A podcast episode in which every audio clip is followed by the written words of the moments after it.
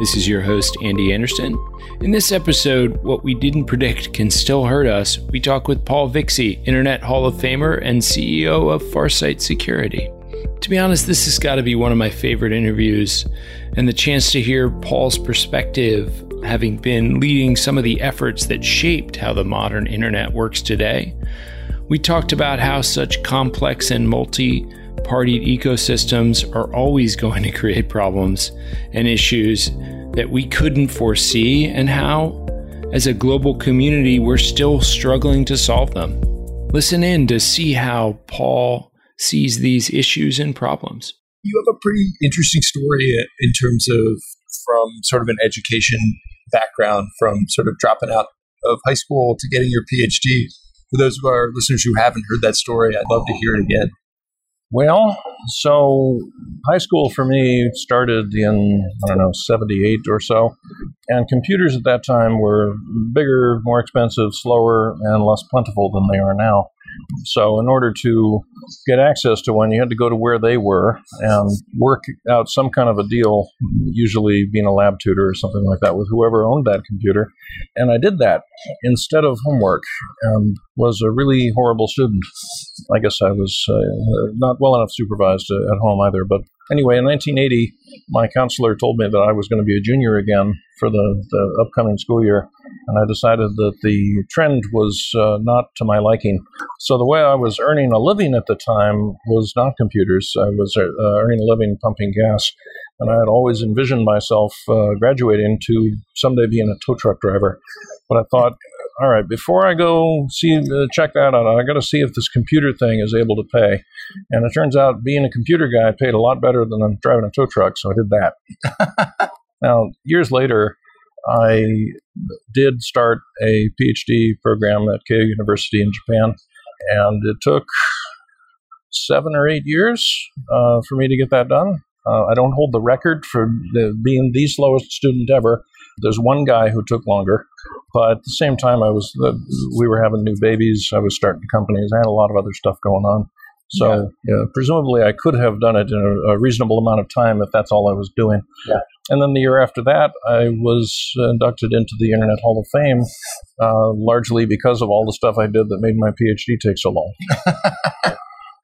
Well, when you finally got it, seems like it went pretty well.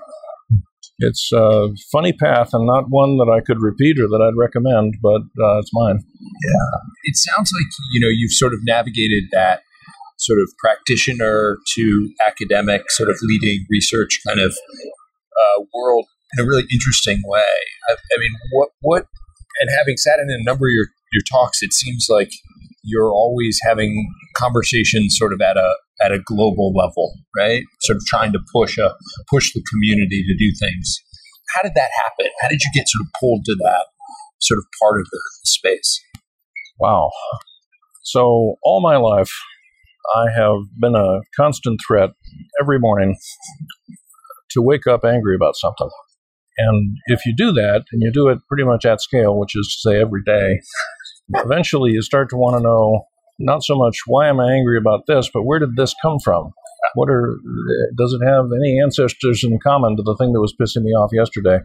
And what that'll lead you to, if you follow it, and I didn't have a choice, is to realize that the thing we live on is round, and no solution that is only going to help one part of that round thing is going to last long enough or be sustainable or make any real difference in human history.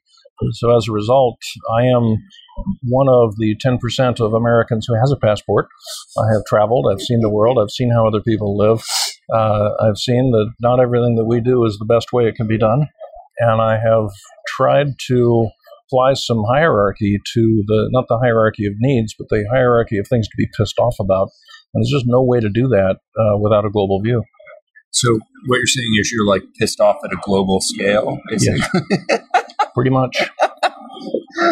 It's interesting, sort of, I think, the sort of, the internet came out of this sort of community of people who knew each other and it seems like it was before I was born, so you'll tell me probably. But, there was sort of a collaborative spirit. It was a small community, and then this thing grew to a scale that I think maybe few of the people who originally came up with it ever could imagine. But all the sort of unintended consequences, sort of unanticipated issues that have arisen across that sort of spectrum. And that sort of initial, everyone is here in this together community spirit. Maybe some of the later people don't quite have that same communal ethos. I agree that a lot of the latecomers right now are sort of concerned about trying to cash in on something before the, whatever it is collapses. Yeah. So that's very extractive thinking, and that was not prevalent in the early days. Even the people who did do well financially, you know, started companies that later went public or sold for a lot of money, were the thing they were passionate about was changing the way communication worked, and making a lot of money was just a really beneficial side effect, yeah, as opposed to being the point in and of itself.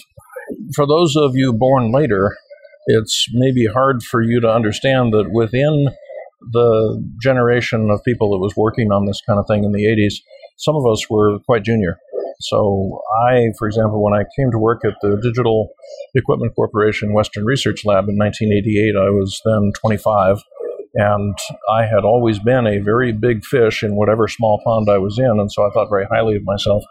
And I went to work in this lab that had 30 scientists, you know, PhD people, and I was very much the junior man on that totem pole, as low as you could go. And I learned a great deal about what a real pond looks like instead of the small ponds I'd been swimming in up until then. And even a few years ago, I was on a panel at a hackers conference with Marshall Kirk McCusick and Eric Allman, who are two people from the BSD community. And the organizers were probably born about when you were, and so they think of all of us as BSD people. And what I had to point out to the audience is, you know, when I came into this, SendMail was already a thing. It was already a global presence in the world. And I learned a lot about what I know about programming in C by reading Eric's source code and asking him questions, which he was kind enough to answer. And Kirk had written the fast file system, and that was also, you know, was universal at the time. It was in every Sun computer that was made in the first decade, and all the BSD systems. And again, I learned what I know about file systems by studying his work that was 5 to 10 years before my time. And so, yes, at this point, a lot of people are going to lump us together, but I always remember coming into this late and really feeling like I had missed the boat and really feeling like I had to do a lot of work to prove to these people that I was useful. And I think there was a lot of that went on then that is not necessarily going on now, simply because there are millions of people doing it instead of dozens. Yeah, the sort of scale of the community just makes it really hard for it to feel maybe like a community sometimes. Yeah. Right? I was bouncing around the internet and came across a LinkedIn article that you'd written kind of about that mentorship process, and you had your 6 questions, right? For those people who hadn't seen that, talk to me about that kind of piece and how you think about kind of the mentor-mentee relationship and whatnot, because it was, at least for me, really interesting. So that article was a little bit scary for me because it was written for management people, not technical people. Yeah. And I have cherished my memory of being a strong technical person. I'd slipped. I'm at the point where I don't have a lot to say to new technologists other than to tell them, well, don't do this because that worked poorly for me. And so the idea that I would have something innovative to say in a non-technical way felt like a bit of a phase change, like maybe I have really I've reached outer limits of middle age in my field. But nevertheless, that article, like so many others, started with me waking up angry about something, which is a lot of times you have people whose interests are theoretically alignable who can't get it done, and they end up spending a whole bunch of time circling and misdirecting and just kind of not making progress either for themselves or whatever organization they're in. So I crafted those 6 questions, which really, if you read the article, it says that it's 3 questions and then the same 3 put to mirror image. And the idea is to really invite somebody to speak plainly and to speak the truth and to create a safe environment for them to say something that maybe has been on their mind, but they didn't have an opening. They didn't know how to make an opening. So you got to make that opening. And it's not too different from what a lot of married couples learn to do, which is, you know, hey, honey, how have I been pissing you off? What is it that you just have given up talking to me about because I was never able to listen? So if we all try that, we'll probably hear something. And that's interesting because it means not so much that you have to dig for it, but that there are some things you have to dig for. Even your life partner is not always going to feel that it's worth telling you one more time to put the toilet seat down or whatever it's going to be.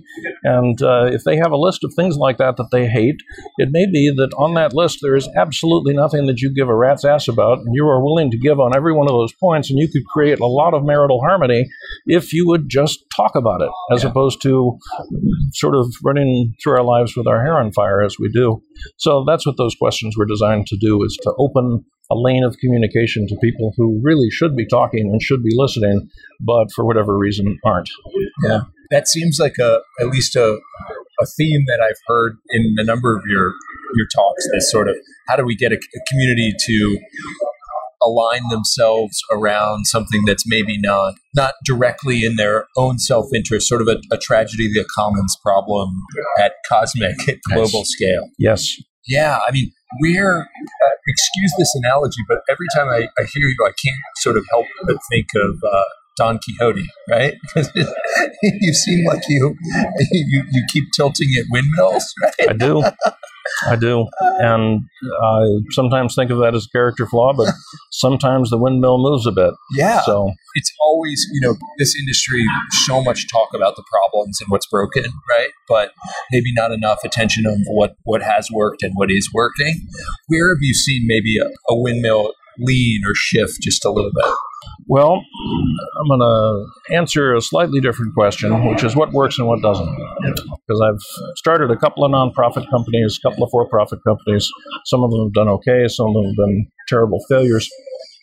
Generally speaking, the time that I launched the anti-spam industry with a company called MAPS, the Mail Abuse Prevention System, and some technology called the RBL, which is used pretty much by everybody now. No one who listens to this broadcast will ever receive mail that was not in some way subject to RBL lookups. And if I had been a little bit more foresighted about it, I could maybe have patented that, and I'd be the road reflector family. But I didn't, right? I was trying to solve a problem, not make money. Yeah. But the problem I was trying to solve was trying to make spam harder to send, more expensive, less successful. And in that sense, I was building a wall. You may have noticed that you're still getting spam. And it's my belief that without the RBL and without the industry that I inspired, and Spamhaus and everybody else now does what we used to do, without that, you'd be getting more spam. It's possible that if you and everybody else was getting more spam, you'd do something about it. You'd get angry about it. And if we had angry people, torch-bearing mobs, as it were, then maybe the problem could be finally solved. And so it may be that by building the walls I built when I built them, all I did was to contain the problem and limit the slope of its growth to the point where it could have a graceful insertion into human culture, as opposed to creating so much outrage that it would have died a fiery death after a short life. So I may have had the opposite impact on history that I planned to. Now, in other cases, for example, with starting the Internet Systems Consortium, which is the nonprofit that BIND comes from, or starting the Palo Alto Internet Exchange, which was the first neutral commercial Internet exchange. It was the first place that ISPs could come in this country and connect to each other in a neutral house where nobody was getting circuit revenues from anybody. And it was really groundbreaking thing. Nobody realized how important that would be. We hired the people who later left in disgust and founded Equinix, which has become the big player in that. But in the case of those two companies, I was not building walls. I was building roads. I wasn't making certain things harder. I was making instead certain things easier. And the impact of those has been far greater. And so my lesson out of all of that is you should build roads, not walls. That's such an interesting way of approaching a problem. Yeah. Well, it's interesting, but it's also terrifying because I actually had to do all of that, right? It feels now that I could spend a few hours with a pad of paper or a whiteboard and work that out theoretically, and maybe there are people who can, but no, I actually have to go through the whole thing before I will learn the lesson. Even at this scale of a community that's millions, billions, right? Billions using it, millions sort of working in it. Is it still, in many cases, sort of handfuls of people who are really kind of moving the needle? Or when change happens, who's doing it, right? More than the sort of the practical kind of, what's the community and what's that look like when it happens? So I think the easiest case study for success in making a difference would be Linus Torvalds. He had a vision of a Unix-like operating system that would be a fairly open license that you wouldn't have to pay AT&T for, and that the community could take the biggest single hand in shaping its future. And I'm certain that a lot of people laughed when they heard what he wanted to do. But I think you've got at least two versions of Linux running on your body right now. And everybody else, everybody listening to this, likewise, that's how prominent it's become. That's what a big deal it is. And again, he was not building walls. He was building roads. He wanted to make certain things possible, and he's won that game. And there are other examples where it took a lot of money, maybe, to get something done. And certainly Linux has a lot of money invested in it, but it's being invested by companies who accepted the code base, they accepted the culture, they accepted the license. They hired people from the Linux community to be their executives. B. Dale Garvey was the CTO for Linux at Hewlett-Packard for a while, and he was Mr. Debian. And there are other cases where somebody has said, I want to have a success like that, but I don't want to do it in a crowdsourced sort of community integrated way. What I want to do is just write a lot of checks and end up owning stuff. And maybe that is better than nothing. But I look at a couple of the highly commercial versions of Linux, and they've got nothing compared to the market share that Red Hat has by not having both a commercial and non-commercial version. And I look at Google as an interesting example. And of course, AltaVista was really the first search engine of that kind, and that was part of Digital. But Digital Equipment Corporation was completely insane when it came to networking, and they didn't understand what they had. So they kind of wrecked AltaVista. But anyway, Google could not have come about if Linux hadn't come first. Yeah. Because they had to be able to hack on the bare metal and figure out how they were going to do things differently enough that no commercial provider would ever have given them enough access or whatever. But they didn't have to start by building their own operating system. They could sort of join a community already in progress. And in fact, they've put huge contributions into that community. They've paid back much more than they benefited. And I think that's a better approach, is to figure out a way, and this goes back to what I was saying earlier about alignment of interests. A lot of the people that you compete with are potential fellow travelers, if you're creative. Yeah. And standing on the shoulders of giants, right? And hopefully helping someone else up with you, right? From a historical perspective, I think it's just to change directions. Interesting, sort of at least some of the explosive growth of the internet took place kind of in the early 90s in the 2000s, right? When you sort of had a quieting of the Cold War, sort of the interests from a geopolitical standpoint, we're sort of maybe in a different place than they are right now. And I, I've heard some people have begun to sort of think about that cyber warfare is becoming essentially another stage of the Cold War, with China and Russia sort of rising as powers and sort of trying to sort of battle with the U.S. for sort of global supremacy. When you think about that, do you get worried about, when you think of like a community that's working together, and how does that, when you start to have competing factions at that level, what's your sort of, I realize that's very much out of left field, but. So I used to think I could change human nature, and I've given up on that. And what that means is that any sort of macro historical pattern will reissue. You're going to see old ideas applied to new technology, inevitably. So if you take a look at not just the United States' recent election, but recent elections in Germany and Ukraine and whatnot, it's no longer really possible to trust democracy because crowds of people can be misinformed through social media and made to either abandon or adopt positions that are not the ones that they would come to if they were allowed to think peacefully on their own. So in that way, the internet has turned pretty much the whole of the human population into a potentially torch-bearing mob. And they don't think clearly. We did that. We, the people who built whatever small piece of the internet each of us built, made that possible. And we didn't have a plan for how we were going to keep this bad side effect from occurring.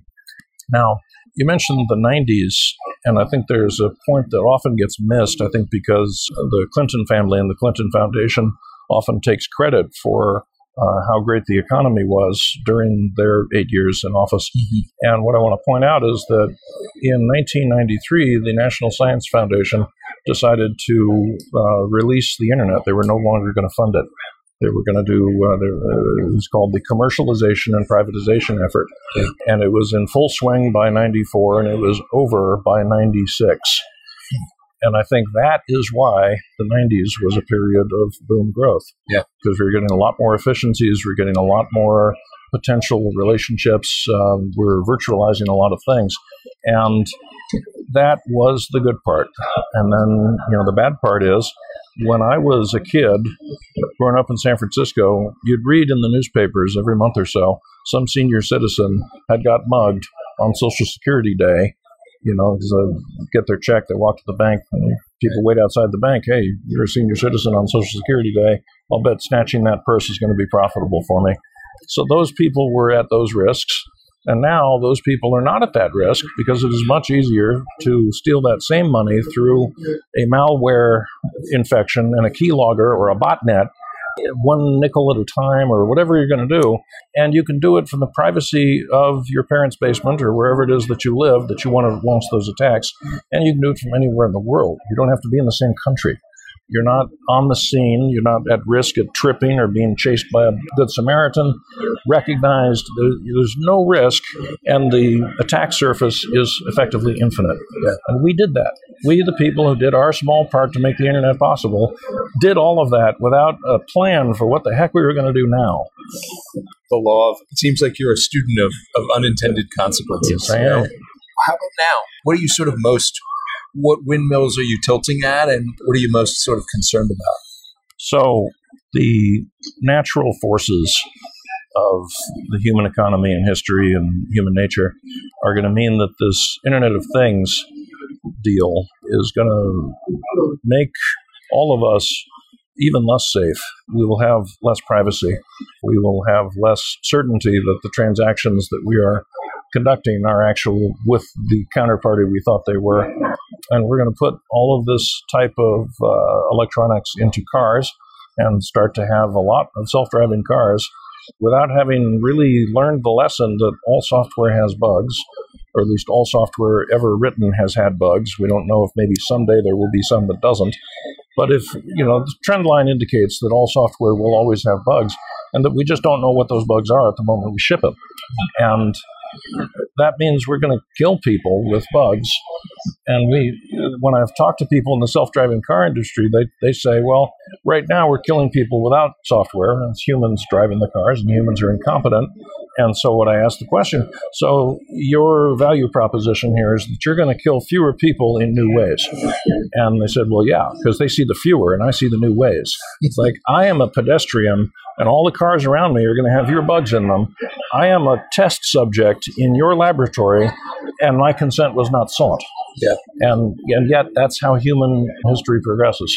So that's what I'm worried about, is this unintended consequences thing is bad by itself. It's worse when you square it, and it's even worse when you cube it. And we're going to cube it. So it sounds like you need to recruit more, you know, you've been mentoring on the small scale and probably on the large scale. If you know, for those people who are listening to this, reading this, where would you recommend that they go? How would you sort of direct them to sort of follow a path somewhat like yours and work for the good, at least in some measure? Well, there isn't so much a path, but there is an attitude. Now, 100 years ago, most American families knew where their food was coming from. Even if they weren't growing it themselves, they understood the process that they were outsourcing. And so they knew what was in their food. And now that's gone away. We have outsourced all of that. Our food is brought to us, and we don't really have any more than a fuzzy concept that we got from a movie sometime, or a story we heard about how that animal was raised and slaughtered, or what had to get sprayed on that crop, or how much diesel fuel went into bringing it to our table. And that is where we go wrong. I'm not saying that we should all continue to grow our own food, but we should continue to investigate where it comes from so that we can be making informed choices about what we do. The libertarians, crazy though they are, have a couple of useful concepts, one of which is cultured dollar votes. When you buy something, you are feeding a closed control loop where you're encouraging that whatever activity your seller had to go through gets a little push from you. They get to do it more, and more things like that and fewer things not like that will exist in your future because you spent your money in a certain way. And if I could get people to investigate what they do and what they are benefiting and make a decision about what future they would like to aim for, with their tiny little dollar votes, that would be huge. But at the moment, with the present times in human history are dominated by bullshit. People hear what they want to hear and they believe what they want to hear. And other people are very good at figuring out what that's going to be and delivering those messages. And a lot of us, sadly, just lap it up and do not think about the way that we are participating in really our own destruction or our own imprisonment. Yeah. The silent majority, right? Sadly, for good or for evil, right? People who cannot be bothered to understand what's going on, but still vote. Yeah. Oh, this is great. Really fun. Thank you. Appreciate it. Before we end, here's your soapbox. Anything you want to talk about, mention, get people involved in? The floor is yours. Feel free to pitch whatever you've got or want to. Okay, so it's a two-parter. You cannot make a digital system like a computer or a network safer by making it more complicated. And what that means is that, let's say you have a network of some kind and you add some new thing, maybe it's a firewall or some other security-related technology, but it's got software in it, and all software has bugs. And so there's some risks, and you need to have some kind of an inventory about what you have and what versions you're running so that if a bug is found, that you need an update. And that means that the point at which you write a check or flip out your credit card and get a new thing is not the end of your investment. It's the beginning of your investment. And if you don't, then the bad guys who understand your technology a lot better than you do, because that's how their incentives are aligned, are going to take you for a ride.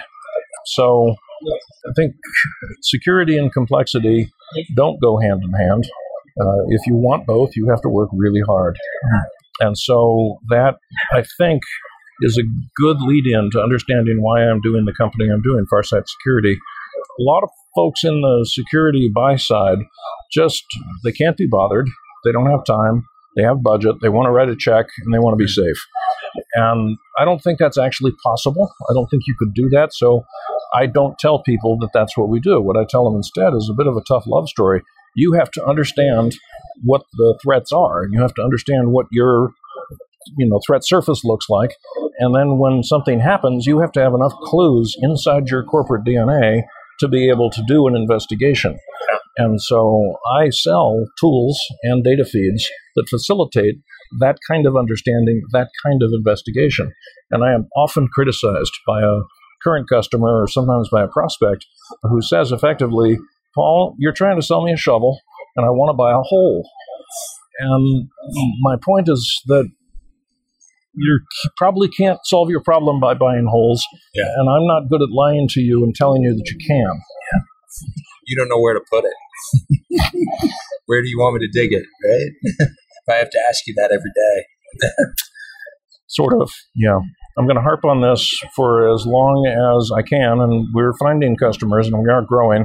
So at the moment, I haven't been proved wrong. I think that investing in your understanding and in your ability to make enlightened follow-up actions after an attack, or even before an attack, is the best thing you can do. The people who invest that way might spend more up front, but they certainly save more on the backside. Yeah. This is awesome. Anything else? Where can people find you? they want to follow up, we can throw links and stuff in the... Well, I am, of course, Paul Vixie on LinkedIn, Twitter, and Google, and Facebook. The company is farsightsecurity.com, and we eventually got real tech writers and real marketing people, so we have a real website now. It's not the old one that I wrote.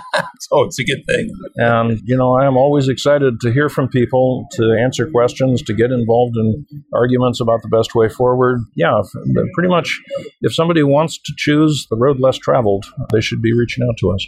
Oh, this is great. Thank you so much. Thank you. Great to sit down, literally, with a legend.